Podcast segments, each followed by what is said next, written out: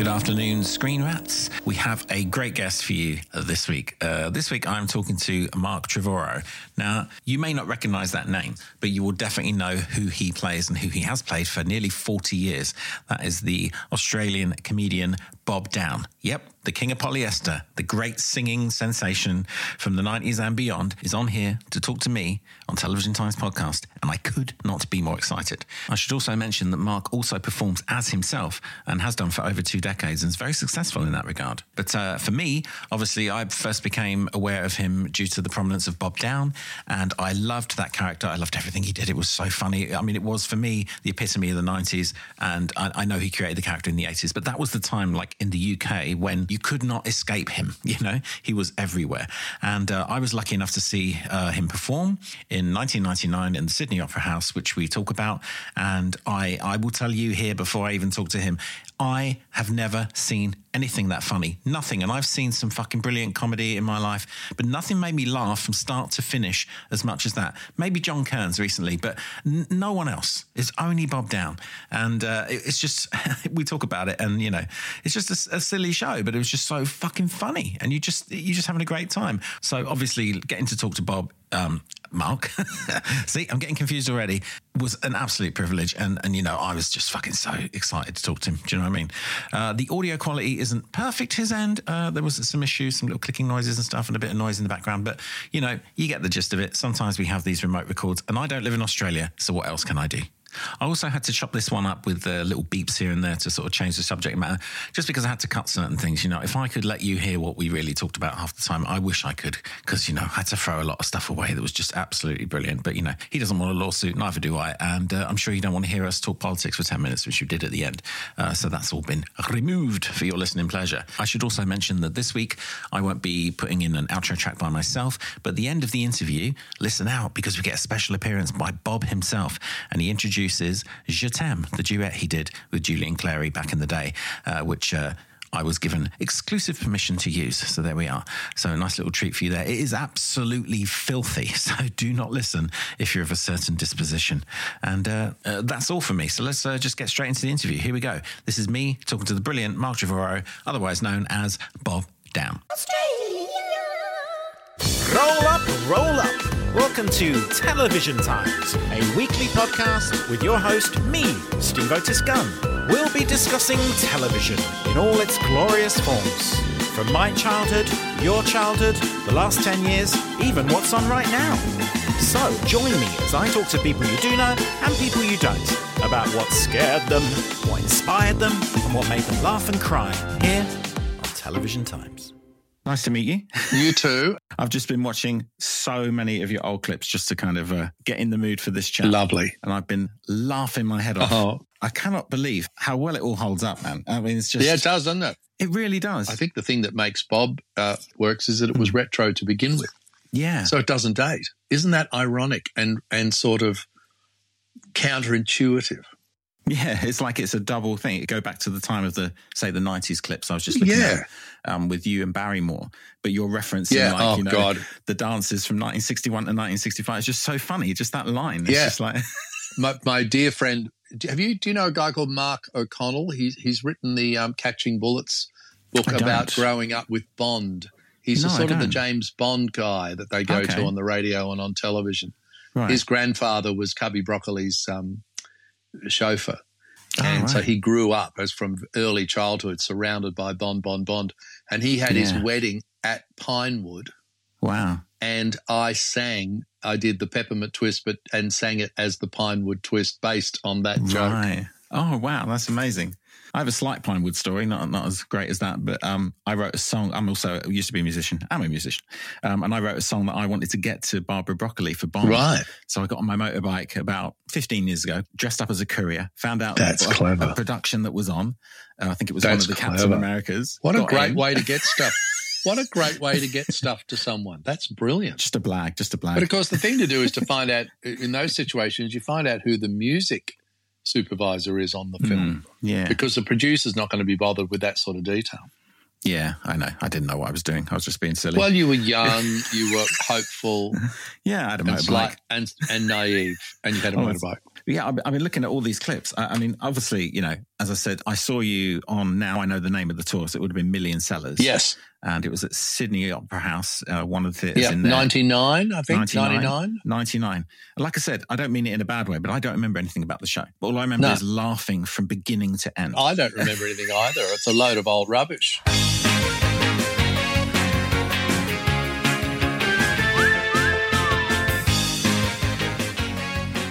Because you had a show called Bob Downe All Over Britain. Yep. I must have seen it, but I can't find any clips of that one. Yeah, right. It, it was on a, uh, one of the early digital channels called UK Play. Yeah. They had all these little extra digital channels they created to encourage people to, to buy a digital aerial. Yeah, I remember and, that. And a, and a set top box. Yes. Yeah. And so yeah, that yeah. was what that was. And um, oh, right. where did you go on that one? All over Britain. All over it over. was insane. And um, just did lots of little funny sketches that we kind of just improvised as we went along. It's weird. I've got a fan recorded the entire, all the episodes for me onto VHS, but it's a half speed VHS tape. All right. And I'm not sure how you would digitize that. Anyway, there's a lot of fun stuff on it. It was a really challenging, because uh, we were on the road in a van, all driving all over Britain, and, and we yeah. shot a lot of it in winter which right. was insane. What year would this be? Is this about 96 or something? Is, is that what it is? Uh, I think it might even be earlier. Earlier. Okay. When did they start doing digital broadcasts? Sort of sometime in the 90s, wasn't it? I didn't really know it was that early. I thought it was about 2000, but yeah, if it was early. No, no, no, because I, yeah. I was home by 2000. I'd come home. I think it was around 94, 95. Wow. And it was just me and a crew, and um, it was, uh, we were all a bit demented because we were just working so hard to get to get what we needed to shoot yeah. each day, and there was a huge amount of travelling in between on unbelievably congested motorways. Yes, in every direction. was it well organised, or were you doing like Aberdeen to Torquay and Torquay to Ipswich? No, no, no, no. We did do we did we did hop around the right. we did hop around the Isles, so that mm. that worked. Um, but there was one day that I remember we were shooting links and we were on the um, Scottish English border. Mm-hmm. And we were on an A route, so it wasn't a very big road, but there were huge, it was raining, and yeah, there yeah. were huge lorries zooming past us, yeah. covering us all in muddy spray.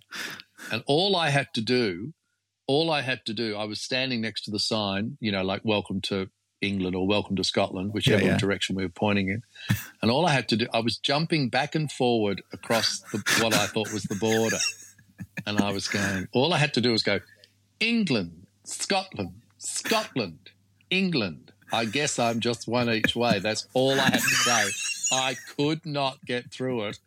I, it the absurdity of the whole situation just hit me. And I could not stop laughing. I couldn't even really? get through a single take without laughing. And the crew were all covered in cagoules, all sh- yeah. trying to sh- get the keep the gear dry, and yeah. getting more and more furious with me. And as they got more and more furious with me, I laughed more and more. That's Just my, laughing. That is a key memory, a key memory of shooting Bob Downe all over Britain. Oh, and That's keeping amazing. that fucking goldfish alive. That was a nightmare because there was a goldfish called Reg who they then voiced back at the lab. It was a cute show. It was very intense, and it was one of those work experiences where you learnt a lot. You know, mm. like um, because you were on the road, it was just you and the crew, and it was just all improvised. And wow. then there was a few episodes that we actually did at the BBC where we were just in empty studios, which I remember loving, like the studio that Top of the Pops had actually been made. Yeah. You know what I mean? Yeah, yeah. So, nice. so I re- at um, is it White City? Yeah, White the City, old BBC, the old BBC, the old BBC. Centre. W12 8QT. Yeah. It's gone. yes. Well, it's. I think it's what the hell? apartments or a hotel or something. I don't remember. I can't. I yeah, just yeah. think that's outrageous. It is outrageous. Why did Why did they move it to Manchester? What's wrong with them? well, they they they turned the old radio building on Upper Regent Street. That's um, right. Into the main BBC, and then they moved everything to Salford and built. and city. they closed off that. They they built a sort of a glass box Yes, adjoining the old radio building. I live just around the corner from there in um, in Middleton Buildings, just literally uh, about a block back from all that. That was my favourite place to live ever in London. Yeah, right close to the parks and everything. That's how I used to. Oh, it's gorgeous. When I lived in North London, I loved the idea that you could walk from Camden to the West End just through parks. Yes, I do. I do think London is a beautiful city for that reason. It, it's incredible, incredible. Do you tour as Bob around Europe as well? Never.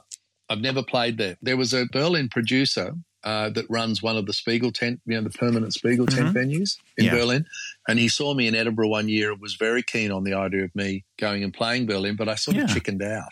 No, I think that's perfect. But it's to do with, I just wonder how, you know, because I talk so fast and it's not a familiar accent to them. I just wonder how much they would actually understand it. But it's a very visual act, isn't it? it it's a physical comedy act as much as it's a verbal act.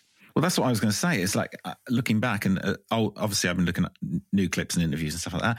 But I've been looking back at things I would have seen in the '90s on television over here, and that massive expl- Like I didn't realize how long you had been Bob Downe, how long that character yeah. existed.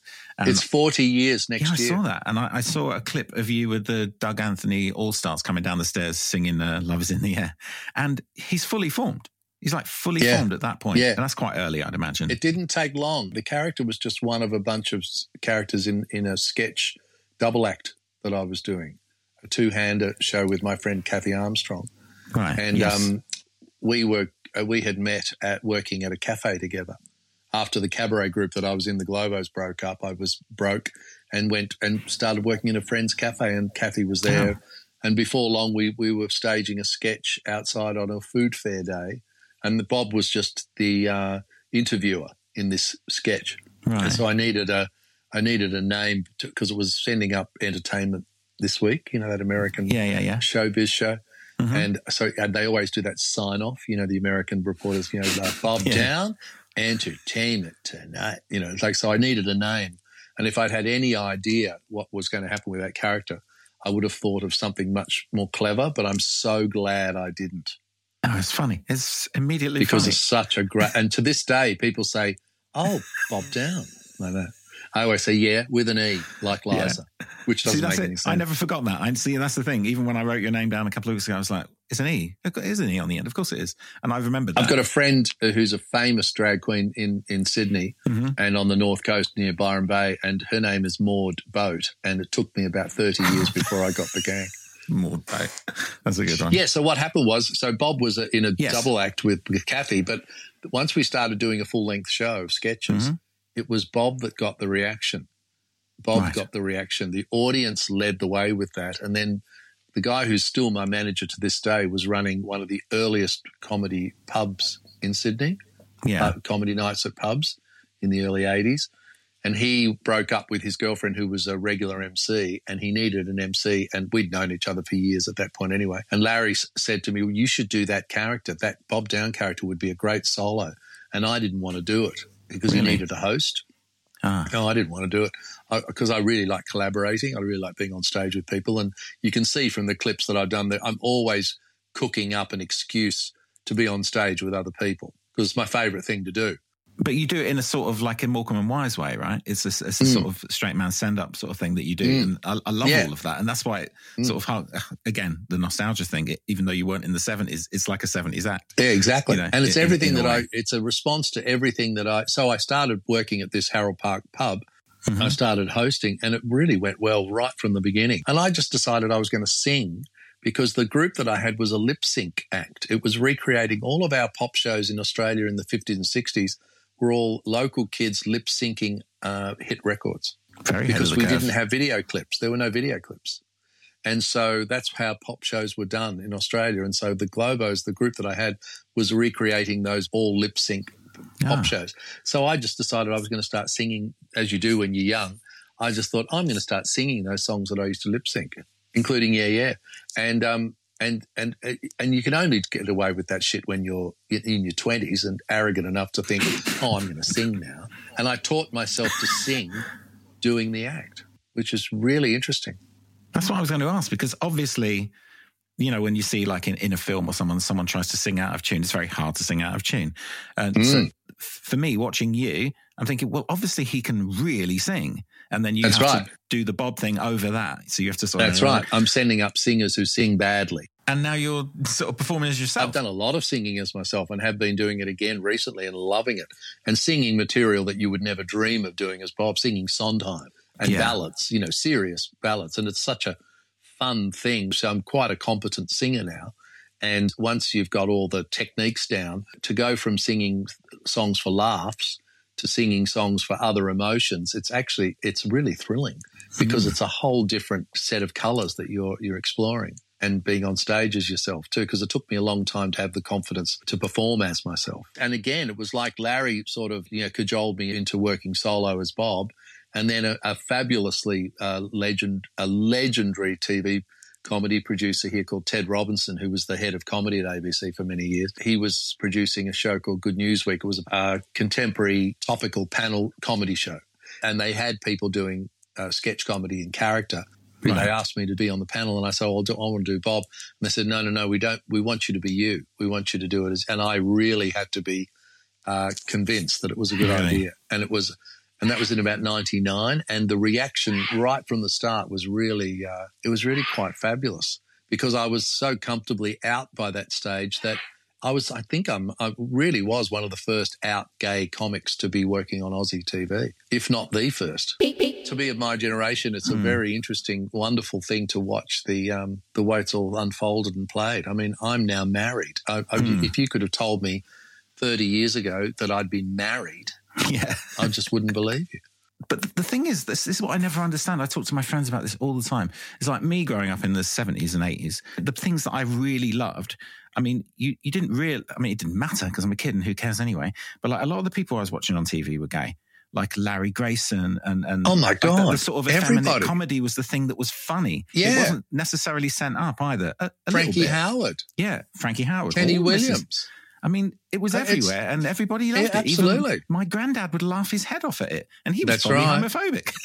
That's so right. Like it was. And you see, this is when. when so yeah. the the minute I got on stage in Edinburgh in 1988, yeah. was I went over and the Dougs organised my first gig yeah. at the Fringe Club. Can you believe yes. it? At the Fringe Club. I know Edinburgh very well. Uh, I was I, I was so scared because of mm. the Fringe Club was such a, a, a, like a bear pit, literally. Mm. That was in the days that I had that balcony above you. They could pour beer on your head from above. And I was so frightened because the act before me had been absolutely bottled off. Right. And uh, Richard had to literally physically push me onto the stage. And they all sort of looked, they, they, they, the place went absolutely shocked silent. Yeah. And I started singing and doing the whole cheesy bit, and they went crazy. Brilliant. From Was the very first moment I late, like one in the morning. Yeah, sort of late in lifetime. Yeah, they just went crazy, and and uh, you know, for a number of years when I was with Avalon Management, mm-hmm. I was mm-hmm. doing college tours, uh, right. university and colleges, and that, go, they were, uh, to this day, I, I see people that, that, saw me at colleges in the UK, and and I didn't realise how deeply I was plugging into that Bruce Forsyth, Larry Grayson kind of song and dance man thing. Well, it was missing in the nineties, wasn't it? It wasn't around, yeah, essentially, but it was still living memory. Yes, and everybody could refer to it, and it was just it was just in everyone's mm. childhoods. And when you walked on stage, I think it's just a lot of instant goodwill for Bob. There's just yeah. no. I don't. Does yeah. anyone not like him? I mean, I don't. Think so. Well, it was so. it was it was instant instant in a way that it wasn't. You know, in a lot of situations in hmm. in cabarets and comedy clubs in Australia, because right. there was you know at that point Australia was very homophobic, and the trouble is it was I was I was going solo and coming out right in the middle of the worst of the AIDS uh, pandemic, and it was right. just such a terrible thing hmm. to be uh, gay and skinny and. Also, people would think that you had. Yeah, they did. Uh, yeah, and they wouldn't yeah, shake your hand, all, like, including Donny Osmond. When I was introduced to him at a TV show, he refused to shake my hand. It was so really? fucking. And I was in trouble with the host who'd introduced us. Donny Osmond wasn't in trouble. I had embarrassed right. the host of the show. It was a horrible. T- it was a horrible time. Fuck Donny really? Osmond. It was a horror, and you know he was in the middle of his comeback. You know his leather man comeback thing. I mean, wearing leather. Like who's the queen here? Sorry.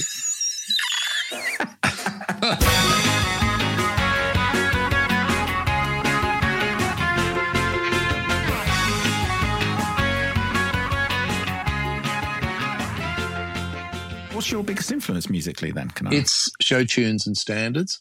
So people like I grew up in an era where people would sing Broadway numbers and um, sort of uh, syrupy pop tunes. You know, like mm. um, "You're Just Too Good to Be True," "Can't Take My Eyes Off You," and yeah. Uh, so variety TV was all local when I was a kid growing up in the '60s.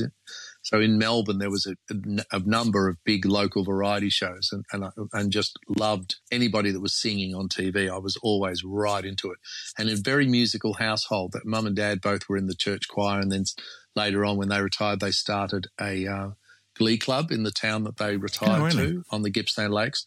Um, they'd both done a lot of amateur theatrics. There was a piano in the house. So they were the both blood. they both had very fine singing voices. Mum played, I played piano. So and and we were obsessed with pop music. Absolutely obsessed. Well, it's the, the era, isn't it? It's the era when everything music. happened. So you know, yeah, it was. Music it was shows. A, I love that I remember the '60s because it was. I can remember, you know, running around the schoolyard singing "She Loves You," yeah, yeah, yeah, when it was a hit. I get that. I get the.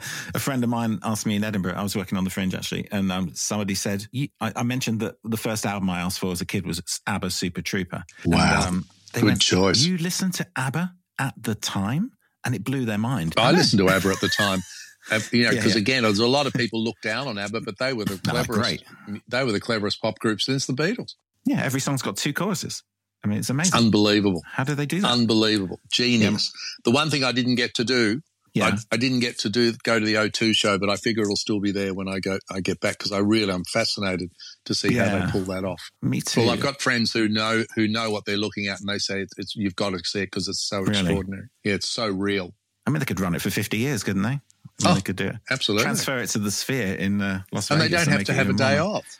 They don't no. have to. They don't have to have a day off. Well, the it's band a, does, presumably. It's a bit AI, isn't it? but yeah, it's very. Well, clever. the band's live, isn't it? The right. band is yeah. live, which is so weird. You've got live people on stage plus holograms. Yeah. Wow. It must be incredible. I've got to put Bob out as a. I've got. I should say Bob's a hologram. you can bring him back, like re, what do they call it, de-age him, yeah, and put him up, put him up in some gig somewhere. Well, it's funny, you know, you mentioned the Bond mm. thing. Apparently, the new Bond is going to be set in the '60s, and it's going to be a retro Bond. That's great. That is the huge rumor that you go all the oh, way back. I'm going to ask so He'll know whether that's true or not. And it's, it's going to be all stylized brilliant. 60s.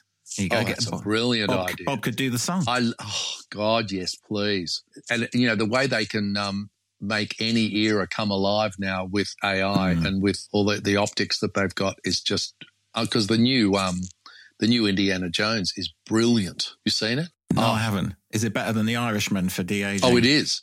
Oh, wow. no, no, no. It's completely convincing with, with Harrison Ford, but the one who's the star and doesn't need any digital alteration is Phoebe Waller Bridge. She yeah, yeah. is like, wowzer. That's a movie star. She's a yeah. movie star. I do want to watch it. I have got it's it to watch. It's a fabulous film. Yeah. The effects are breathtaking. Beep, beep. I think I've seen Elton in concert more than any other artist. Really? Uh, you know, over over a 40, you know, 40 year period. And uh, his Glasgow farewell concert was one of the greatest things I've ever seen one of the greatest performances I've ever seen, really? and so fabulously produced by the BBC. Oh my goodness! Yeah, what they do well. Stunning concert. I saw Bowie at Glastonbury in 2000, and that was wow. That was, that was phenomenal. That was one of the. I never got to see gigs. him live, and we were obsessed with him too when I was a teenager. A lot of friends went. I don't know why I didn't go and see him live. Yeah, sometimes you just forget to go and see people. Like I could, I could have seen Queen, but I didn't. Yeah, you, know? you don't get it together. I could have seen the Carpenters, and I didn't. I love the Carpenters. I was offered tickets to Frank Sinatra when I was 18. Oh, don't. And I was, Fucking I could have seen Frank and Sammy and Liza in Melbourne, except I was working, performing the nights that they were on in Melbourne. But I've seen, I have seen Liza a few times and she is unbelievably great in concert. And the other one who's a, a real influence on Bob, and the other one is, who's a huge influence on Bob, is Peter Allen, who oh, was oh, right. the most incredible concert performer. Wow. High, high energy. I tell you who I had tickets for, but it got cancelled. It was around the time I saw your gig in Sydney. Um, it was Jerry. Which one is it? Who's the comedian? Jerry Lewis is the comedian wow. singer, isn't he? Wow. Yeah. He was playing Sydney in wow. 99. Wow. I had tickets. It was, and it got cancelled. I was gutted. He yeah. died soon after that. Yeah, right. I, yeah, I don't think you would have seen him at his best. No, not in the Nutty Professor. Yeah, absolutely not. So that was the music, but there was also a, a household that absolutely adored comedy. Mum and dad loved the Goons. My brother mm-hmm. discovered Monty Python uh, as soon as they went to air. we started collecting all those. And comedy records were such a thing, a huge yeah, thing. massive. Um, Barry yeah. Humphries, we had all the Barry Humphries albums yeah, in, from in, from the '60s onwards, and we watched uh, Dave Allen, we watched Pete and Dud, we watched uh, Till Death Us Do Part, we watched Dad's Army, we watch, you know, and then lot, moving on British stuff. a huge amount of British stuff. But see, yeah. the great thing about being Australian is we've got our own comedy but we also have mm. all the English comedy and we also have all the American comedy. So we're one of the only yes. places that has equal knowledge of American and British humor. And, and then That's we've true. got our own, which is such a distinctive yeah, yeah, yeah. style of our own. Yeah, I love it. so it. it's a great, great place to come from. Great place to grow up. And you grew up in Sydney? Melbourne. In sorry, I knew that. Sorry, you grew up the in Melbourne. home of comedy.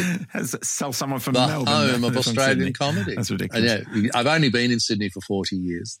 All right. But um, so I can't ask you that question. Which is the best city? Which one. They both are fantastic. Is I my answer for both different reasons. I always say, what the hell is wrong with having two great cities only 500 miles apart in, in a continent the size of the United States? It's it's actually yeah. powers the and, and now Brisbane is uh, culturally in every way. Brisbane is is coming up as strong as Melbourne yeah. and Sydney. So you've got, and, there, and then Brisbane's only 500 miles north of Sydney. True. So you've got three great cultural cities, all very different. But yeah. all contributing hugely to the culture. I didn't love Brisbane the first time I went to Brisbane, but I went there with a tour. I used to work on theatre shows, and we went to QPAC for a bit. And um, yeah, I really loved it last time, staying in some apartment on Kangaroo Point. Kangaroo yeah, Point. Kangaroo Point. There was a comedy club there that I used to work at called the Sit Down in, in one of those towers on Kangaroo Point. Really? Yeah. Oh, so we stayed. A, a, a magical um, comedy club that, that is still going. It's now in over in Paddington, and it's a and they're a management as well. And I work for them now because they book the cruises that I've been doing. I do P and O cruises now, comedy cruises, and they're fantastic. Right. I need to ask you about mm. this. I need to ask you about this. I've just been on a ferry from Newcastle to Amsterdam, and on those ferries they have a band. Now the boat is going fucking mental. right? And we're throwing around. My son is throwing up. I'm sitting there going, is this safe? And there's a band playing, the drummers going, everything's fine. The singers got the bass players like this. It's like they are, they are deliberately stationary and it's like they're not feeling the movement. How do you perform on a stage on a boat? You, well, you get good at it. You get good at it because you, you sort of, it's a matter of just shifting your center of gravity. Like once you get used Can to it. Can you feel it though? Can you oh, feel God, it the whole yeah. time? Or oh, you... the whole time. All right the whole time. Fortunately, with the comedy cruises, because they don't go to any, they're not going to another port. So all they do mm-hmm. is they go out of Sydney or Brisbane or Melbourne, yeah. and they'll go up or and or down the coast depending on where the good weather is. You never done it in choppy seas? Oh yeah, it's always rough between Australia and New Zealand. Always very rough. It's one of the roughest water. Oh, so you've done it all the way across? Yeah, frequently. All right. And that can be wow. really wild. Sometimes they actually have to cancel the shows, but you get used to it. Oh, right. You know, if it's rough, the whole theatre is moving around and shaking and, and swaying and whatever. And it actually, when you're doing a comedy show, it actually really adds to the madness of the situation. It actually makes everybody quite giddy. It's actually really helps yeah. a comedy show. Not so much fun for dancers or anybody that's doing any juggling right. or balancing. It's not good. Have you seen a comedy murder mystery drama called Deadloch? I have not. Oh, write it down. So deadlock as in L O C H, as in lake. Oh, okay. Oh, it is one of the greatest Australian. it, it is so funny. It's so wild and so scary. It's it's. I love it when things are scary and funny, oh, and it's extremely entertaining. It's a okay. brilliant series, really brilliant series. Uh, and then, of course, um, what I the thing that has broken through in the in the UK and all around the world is Kath and Kim, and I yes. am so proud to be part of it. I'm in each of the series. I'm in the telly movie, and I'm in the movie. Yeah, that was a great show. and show. I never know when I'm going to show up. It's always so delightful. Will they ever make any more? Uh, no, I don't think so. They did a, an anniversary special where they did some new sketches. Yeah. Um, I think that's up on Netflix now. And there's a really lovely montage of some of my best moments in it, which is a gift from Gina and Jane. Because, you know, we all go back to the cabaret circuit in Melbourne in the late 70s. And, and we were at a young people's theatre company together. That's how it all. Wow. That's where. That's the connection. So we've all been mates since we were eighteen and nineteen. That's crazy. Did you ever see the American remake of that? Terrible. What did you think? I was actually in San Francisco when it, I was in San Francisco when it went to air. Right. Absolutely appalling. Well, the thing is, the girls had no control over what they did with the script. or the, with the casting or with yeah. uh, you know like it was so badly done and the girls just despaired great actors but just so shiny yeah yeah it didn't even look the same it wasn't yeah. funny who played magda's character well um, they did there wasn't a best friend there wasn't a be- there wasn't, there wasn't a, a, second oh, wow. best friend oh, that's why i can't remember it was so insane yeah that it was so yeah. bad. And Molly Shannon refused to do um, the catchphrases, the nice, different, unusual. So they sort of drained it of all its lifeblood. Yeah, it's weird when you see that. Like I've seen, um, I love the. Do you know Red Dwarf? You probably know Red mm, Dwarf. Yeah. It's massive when you in the nineties, and I started rewatching that with my son. And there is an American pilot, and it's word for word. I've seen it on YouTube. It's very hazy, but it's just these very beautiful actors saying all the same lines, but without any comedy attached. Yeah. And it's just, it's amazing to watch. It's like, but it's the same script. Why isn't it funny? Yeah. And the only person who's in there is Robert Llewellyn playing Kryten. He's still in it. How weird. Going, you know, but where do all the toasters go? And that's the only funny line. I never knew they made an American version. That's amazing. They tried to twice, apparently. Wow. yeah. I mean, Didn't they give up on Ab Fab? Because, you know, they, they couldn't do drugs and they couldn't drink. This was like, oh, is that true? they couldn't smoke do drugs or drink. So once you take all that out, you've got. I, yeah. don't, I don't think you've even got a trailer once you take that all of that out of. Out No, and it's of its time and it's of its place. Yeah. Sometimes it's okay to leave it alone, you know. And this is where I'm so grateful that because Bob's retro to begin with, he's never gone out of date. How lucky am I?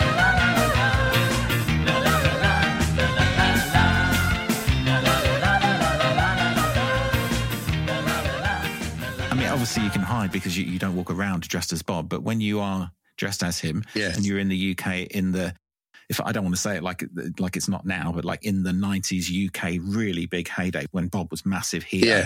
Um, how did how did that feel? Like how did it feel to be that famous, that well known? Well, these things I remember. You know, years ago, I remember seeing an interview with John Lennon where he said it's like a boiling frog, but in a good way. I remember John Lennon saying, "Well, at first you're the most popular band in Liverpool, then you're the most popular band in the Northwest, then you're the most popular band in England, then you're the most popular band in Britain, then you break in America, and so you you get you, it happens so gradually that you you sort of almost don't notice it."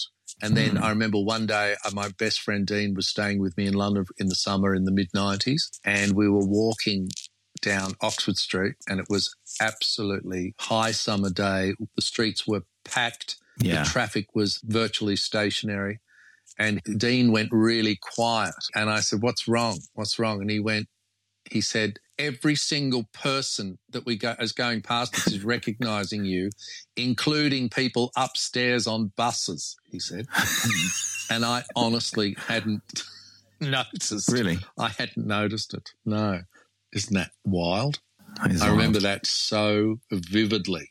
Does it feel good? It, it, does feel good. Uh, well, it feels good when it's pointed out to you, that's for sure. And because mm. you get to the point where you're not really looking. Because, you know, when you're first doing television, you are looking to see who, who, who recognizes me, who recognizes me.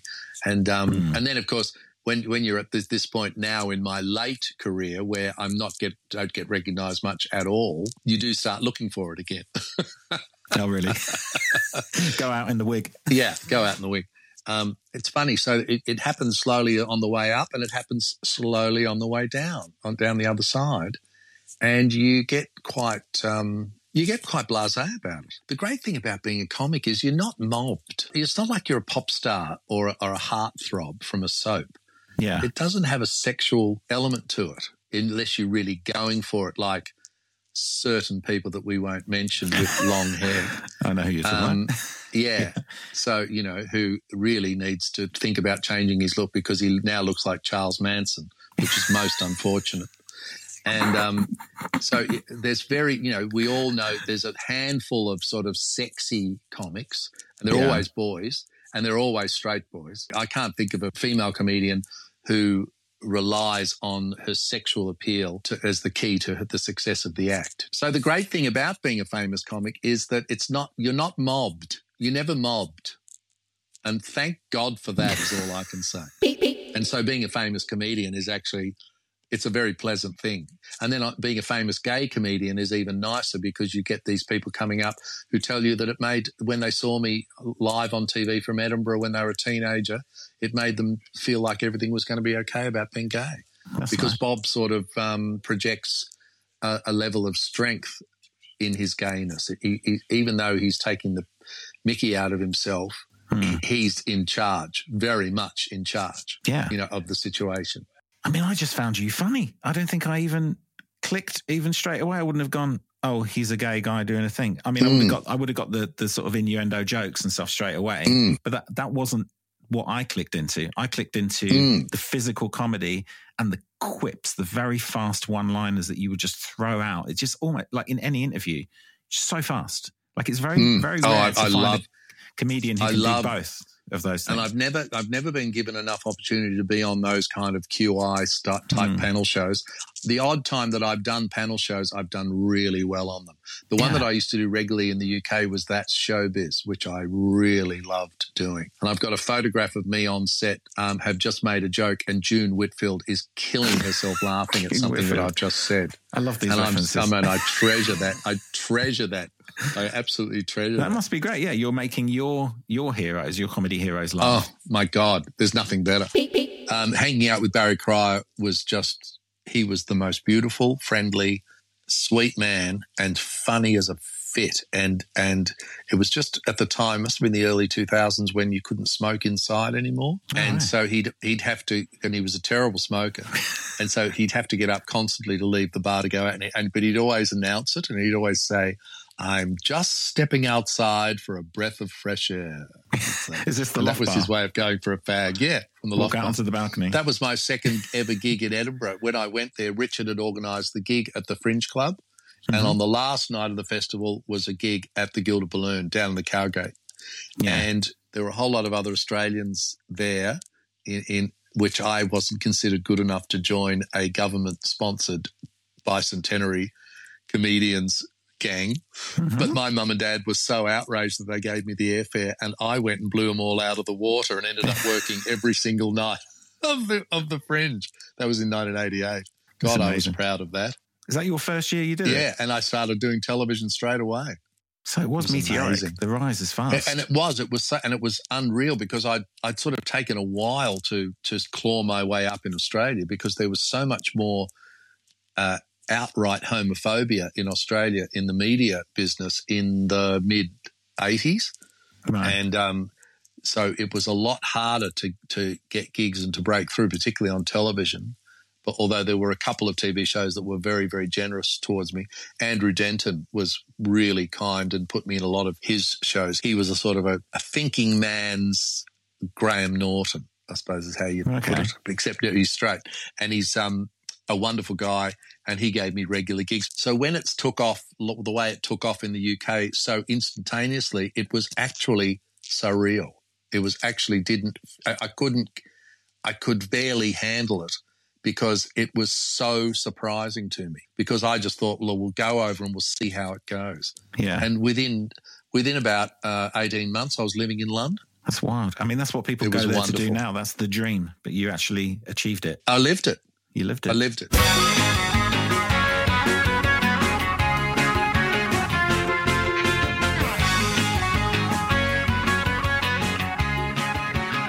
The shows that I think Bob should host, which I would love to bring back here, has it hasn't been on air here for years, is Blankety Blank. Blankety blank. Perfect vehicle. That would be a perfect vehicle. Perfect vehicle for Bob. Yeah. But the thing about yeah. Blankety Blank is that you get all your comedian and actor and showbiz mates, put them on that, yeah. six of them on the panel and just have such a laugh with them. I mean, that's just my idea of heaven. Oh, you can make that happen, can't you? You should do that. That would be great. I know. I'd love to do it. You get yourself a Terry, one of those Terry Wogan mics, tiny little stick with yeah, it. Yeah, yeah. I'm, i think I'm too old for HD. HD came along no. at a very unfortunate time for for some of us. Have you done that? What's that show? Uh, someone I know, Dane Simpson, that comedian. He was on it recently. Told me. Um, oh yeah, thank God you're thank here. Thank God you're here. Have you done that? Bobby, no, Bobby, I haven't done it. I'd love so to do funny it. on that. Yeah, yeah, I'd love to do it. Nobody wants me to go on any of those shows. they don't want me to go on any of them. Why not? I reckon it's because they're scared. I reckon it's because they're scared of me because I'm going to blow them all out of the water. I think you're probably I'm right. sure. I can't think what else it would be. Why don't they let me on those panel shows? You should be on all There's them. There's a couple of pop music panel shows that have run here for decades, mm. and I never get a chance to go on them. You should come over here and do Buzzcocks. It's back on. I should, shouldn't I? Yeah, yeah. No, I should come back because I, I was thinking it'd be really great to bring a 40th anniversary show. That would be brilliant. Well, come to Edinburgh next year. I reckon I don't. I don't know whether I'd bother with the festivals because I never, you never, uh, when you're older, you, you know, there's the Fay Presto and um, Earl Okin effect. You, you um, become a, a, sort of if you if you're too old and you've done it too much. Because I did 18 Edinburgh festivals. Wow. 18. That's a lot of Edinburgh. And from 1988 to about 2015, 2016. And, and you, what happens is you're only being reviewed, and same in Melbourne and same at Adelaide Fringe, Melbourne Comedy Festival and Adelaide Fringe, you're being reviewed by 21 year olds who just think you're an old fart. Right. And it's festivals are for the young people because I, I, reckon I don't really need to do the festivals. Because at the moment I don't do. I haven't done the festivals anywhere for years. Hmm. I think they're for young people, and I, I I'd just love to come to Edinburgh and do a show outside of festival time. Yeah, just do the big theatre. How wonderful would that be? Yeah, theatre yeah. Yeah, be yeah. awesome. Just do do, do a, a, UK tour. You should do a UK tour. Come to Newcastle. I'll talk to Ed. I'd love to. Oh my God, would I love to come back to Newcastle? To, back to Leeds, to the City Varieties. Oh my God, back to the Neptune in Liverpool. I think you're just, you're talking oh. yourself oh. into a tour here, Mark. I am. I just remember, and, you know, one of my favorite, you know, one of your things that you ask people is their guilty pleasure. They're, my favorite guilty pleasure is UK Gogglebox because it reminds yeah. me of being on tour in the UK. All right. Everybody is so lovely and so funny right across the length and breadth of the British Isles, all the way up. And it is, uh, it's magical to entertain them and, and then to chat with them afterwards. Everybody is so funny and witty. I love it. It's a sarcastic You island. just have to read the comments. you just have to read the comments and threads in the Guardian. Yeah, I laugh my head off. it's a comedy sketch. I will ask you some. Uh, can I do a couple of questions? We've almost hit the yeah, hour, let's so do I, don't, it. I don't want to keep you for too long, but I'll, Yeah. I'll ask you a couple of. I mean, you've said a lot already, so a lot of this will be in there. But I'll I will ask you this one anyway because you have actually sort of brought it up, so I'll I'll, I'll ask it formally. Okay, so so Mark, gun to head, what reality show could you actually stand to go? I'd love to do a reality show. This is what I always say. People are constantly asking me, why haven't I been in a reality show? And I always say, I would love to be in a reality show, it, but I'm working. Hmm. The, the stupidest reality shows are um, the cooking ones, in my opinion. Yeah, Cooking shouldn't be stressful or a competition. Cooking should be a relaxation, which it is for me. yeah. And the idea that you're under pressure of time or competing with other people is so patently absurd Yes. that it just, and I know how huge they are. And I know what a tiny, pathetic voice in the wilderness I am No, hating I, them, I agree with but you. But I hate them. I, I don't get it. Married at First Sight was another one that really uh, used to offend me the Australian before one. we got before we got marriage equality because I mean really Well, they Give me a did. They did put a lesbian couple on it once, but they were absolutely vicious to each other, and and then they didn't do it again. And I was like, well, you can get another one, you know. I think New Zealand had New Zealand uh, MAFS had a gay couple because it was actually legal Right. there, wasn't it? Before, yeah it was so yeah, they- yeah. I think that's why they started filming some stuff over there. But, but I hate reality TV. It's it's basically television it found a way not to have to use professional performers, Hmm. and and by using amateurs, they can um, abuse them and manipulate them, and use all that military psychology, break them down to build them back up, and throw them on a pile at the end. It's revolting. Yeah, It's ethically unsound in a deeply, and even the the term reality Mhm. is so Orwellian used in this context. you're not wrong. So I'm not thrilled with the reality TV. And as I say, I'm working. I'm too busy. Yeah, yeah. So you can't Sorry. go on the I- Celebrity that's why I just, I just had to turn down Taskmasters. yeah, I just had to turn you down got to go. Taskmasters. Yes, that's got to Because. I was working. Yeah, yeah. I was working. what can I say? I'm sorry.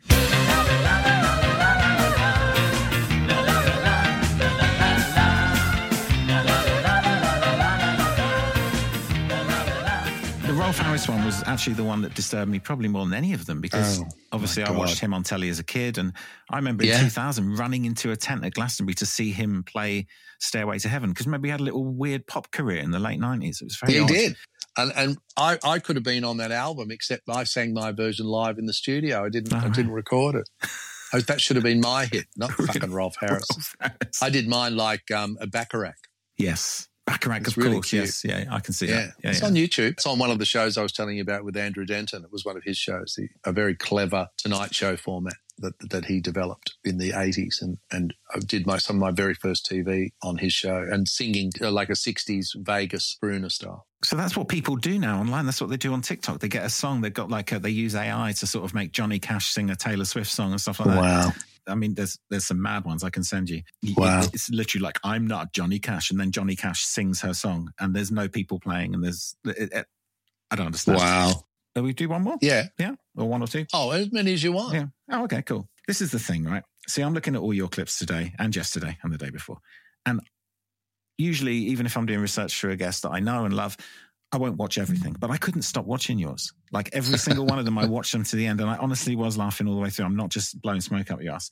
But what is the funniest thing you ever saw on television? Oh, well, the funniest thing I've ever seen on television, and watching it with my late father, who really, as I said, loved the Goons, Pete and Dud, and all of that, is Lily Savage's Shanghai Lily sketch from the BBC Lily Savage show with Michael Ball and a whole lot of really well-known television personalities yeah. lined up along the bar, and the whole and Lily as Shanghai Lily, where she appears through the beaded curtain.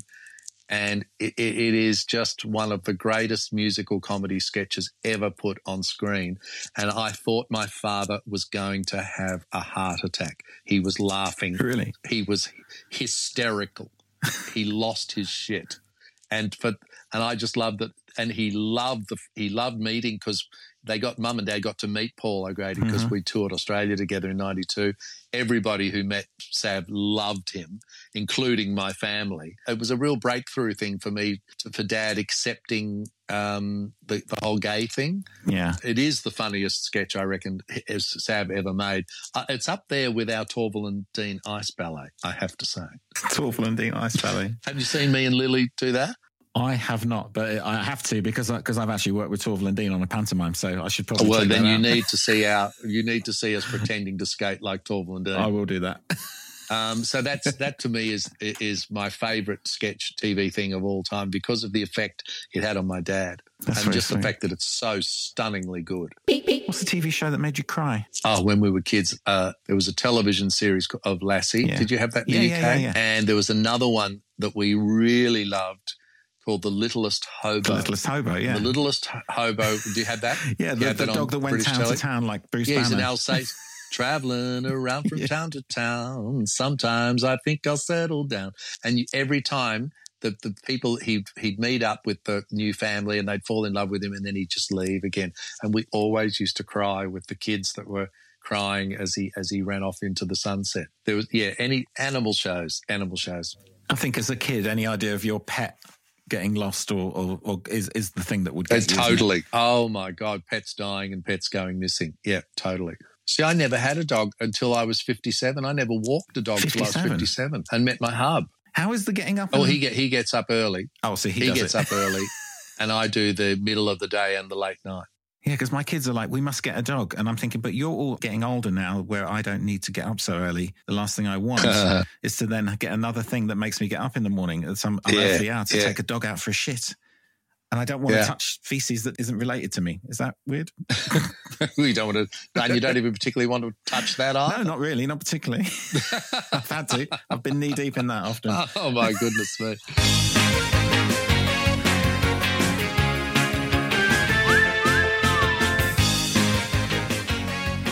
There was another guilty pleasure that sometimes I have because we've got all those extra digital channels here and they yeah. just play fucking rubbish all day. Yeah. All the three main networks have got about three or four subsidiary channels that they just play replay old crap. And every afternoon they play two or three in, uh, sons and daughters in a row. Sons and daughters. And I sit there with my friend Richie Cindy Pastel that Priscilla is based on. Right. He's the actual real Priscilla. His son is now 40. And we sit there watching these early 80s episodes of Sons and Daughters, and so many people we know are in them yeah. from, from all our years in the biz. It is cry with laughter funny, just hysterically bad. That was probably one of the first afternoon soaps I remember being on. But I've got a fr- I've got a friend. Do you know the actor Robert Morgan, Australian actor? Yeah, I'm friends with him, and he, the most beautiful woman he's ever seen is apparently the lead in that show the blonde haired one in Sons and Daughters. Yeah, whatever her name. Sons and Daughters. What's her name? The blonde. Was woman. she the villain? Was, she was, was kind of nasty. Yeah, I remember her being kind of nasty. Yeah, oh, Pat the Rat, that, Rowena Wallace. That's it. That's the name. Rowena yeah. Wallace. Yeah, yeah, yeah. Pat she, the Rat. When she was younger, apparently she was the most beautiful woman in Australia. That's all I've been told. Um, I remember around that time. I'm going to move on. Uh, was uh, Prisoner Cell Block H because over here when I oh, yeah. when I left school, we got night television Now, for the first time, yeah. like, you know, because it was always like the Queen and it went off and that was it, like 11 o'clock at night. And then suddenly there was this yeah. thing called Night Network and it was on for Fantastic. from 11 till like 6 a.m. And it was uh-huh. perfect for me, mid uh, 1986, 1987. And I just left home, just left school. And it was like, oh, perfect. Now I can do what I want. I'm going to stay up all night and watch yeah. this shit. And I'd watch Prison Roller, Cell. Rollers, Yeah, roller spliff. You got to be stoned. No, I wasn't. I really, I wasn't drinking. I wasn't doing any of that. I was just. Um, oh my god, you were just up late. Just yeah, I was just up late. Wow. I was cooking potatoes in a microwave and watching Prison Cell Block H. Yeah. yeah, I don't think I found alcohol till at least a year later. And having PG tips to keep you up. PG tips. No, I remember trying to make popcorn and not putting the lid on because again, like there were no cooking shows when I was a kid, so you didn't know how to make anything. so you just leave home, you go, oh, popcorn in a pan, false roof, full of popcorn. First thing I tried to cook. That's hysterical. Absolute disaster. So yes, prisoner cell block H is pretty fabulous. Pretty fabulous. The moving walls. Every time someone touched something, a bit of the set Oh my shake. god, that's what son. That's the thing that makes us laugh watching Sons and Daughters. The sets. Oh Jesus, the set. Is that a oh, real house? Lord. Yeah, it's pretty bad. Oh man, wonderful. What invention from television would you like to bring to life? Oh, the teleporter. Teleporter. What? The teleporter. I have just flown 27, 28 hours to get from London back home to Sydney, and I've been sick for three days oh. as a result of the flight. I would give anything for a teleporter. That's what you'd use it for, just for travel. But as long as it put me back together with both my correct shoes. Yes. Because it could get very embarrassing. If there's a glitch, you could be like one of those books, you know, the top half and the bottom half are different. I could appear I'm perfectly all right on the top half, but have centaur legs. Couldn't I? Well, you could have Bob's wig with you, and then when you get out the other end, it's actually your hair for real. Oh my god, I, I can't get it, and I can't take it off. yeah, you oh, actually. Oh, that, yeah, maybe I don't. Maybe I don't want a teleporter. Maybe I don't want to. tell. Maybe I want to. I'd want to just get on a plane. Well, I think that's what's funny about that sort of '90s period as well, especially over here, where the comedy acts would would I mean it happened with Björn Again. It happened with um, whoever that guy was that did the Oasis songs in a kind of Burt Bacharach way. Yeah. Uh, uh, it, it, the comedy song actually became a proper hit in its own right, yeah. and it wasn't. And it, yeah, and uh, Vic Reeves. I mean, there was a lot of it. Yeah, and it, yeah, it, it wasn't wasn't perceived in the same way as like a like a like a novelty record. So it wasn't like you know right said no, it Fred. Was legit. You know, like it was a legit. Yeah, it was legit. Yeah, yeah. Like people liked it for what it was, uh, disassociated yeah. from the comedy, and I think that was something yeah. that you basically you know championed yeah. and and achieved and had hits. That's why I'm still doing, and it's why I'm still doing it because why wouldn't I want to keep going, making a living singing all my favorite songs from when I was a kid? It's just I can't believe it. I'm so thrilled. I don't think people need to retire if they're creative, right? Because you can't not do that. That's the great thing about being a comedian. Yeah. If you're still funny, you'll always be funny. If you if you don't curdle, because a lot of comedians curdle mm. when they get old, and they get nasty and right wing yeah. and disappear into their own bubble. Yeah. But as long as you don't curdle, you, you'll always work as a comedian right until you drop. Tommy Cooper. Tommy Cooper. Boom. London Who Palladium. could beat that? Yeah. That's yep. the way to go. Yeah. Who could beat it? And as brilliant as he always was. Well, that's a perfect, perfect ending, Mark. Are we going to get 10 seconds of Bob? Oh, will I introduce it? Yeah. Do you want to do as Bob? Yeah. Do you want to do yeah. an introduction? On, mm. Yeah. Okay. And here he is, Mr. Bob Downe.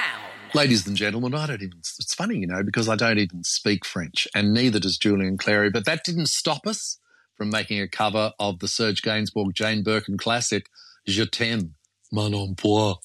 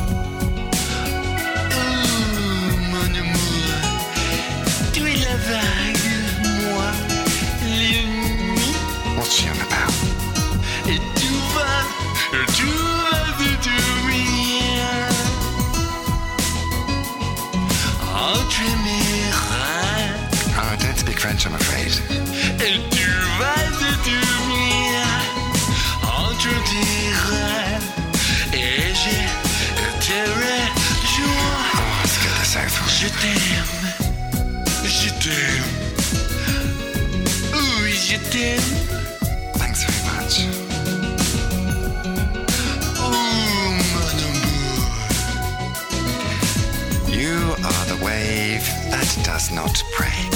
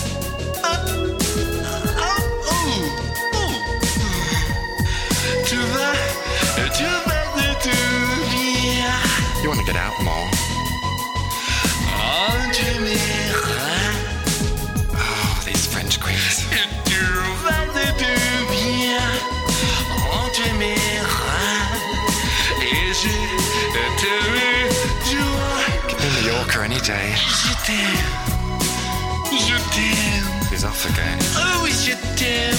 Thanks very much. Afraid I don't feel quite the same about you. Oh, mon amour. Love that is physical and sensuous.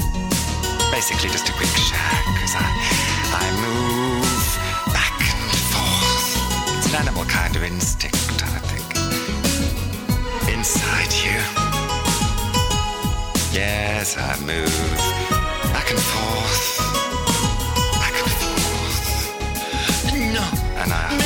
Myself.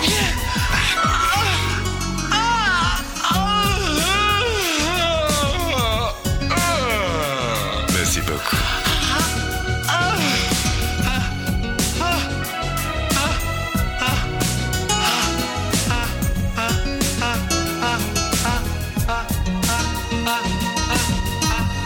Well, thanks very much. Good luck to you and your family. Bon appétit.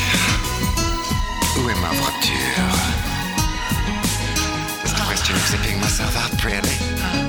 I don't think so, Mr. Bob Downe.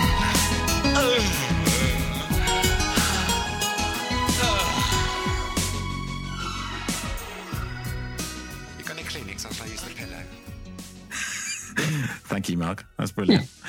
Well, thank you for coming on Television Times. I put a bit of I, I, I put a bit of Darryl in there too. He was a sort of cross between Darryl and Bob. I loved it. Loved it. Anyway, Mark, it was wonderful to talk to you. Thank you for That was coming on the lovely. podcast. I had a really good time. That was very pleasant. All right. Leia loved it. Thanks, Mark. See you All soon. the best. Bye. Cheers.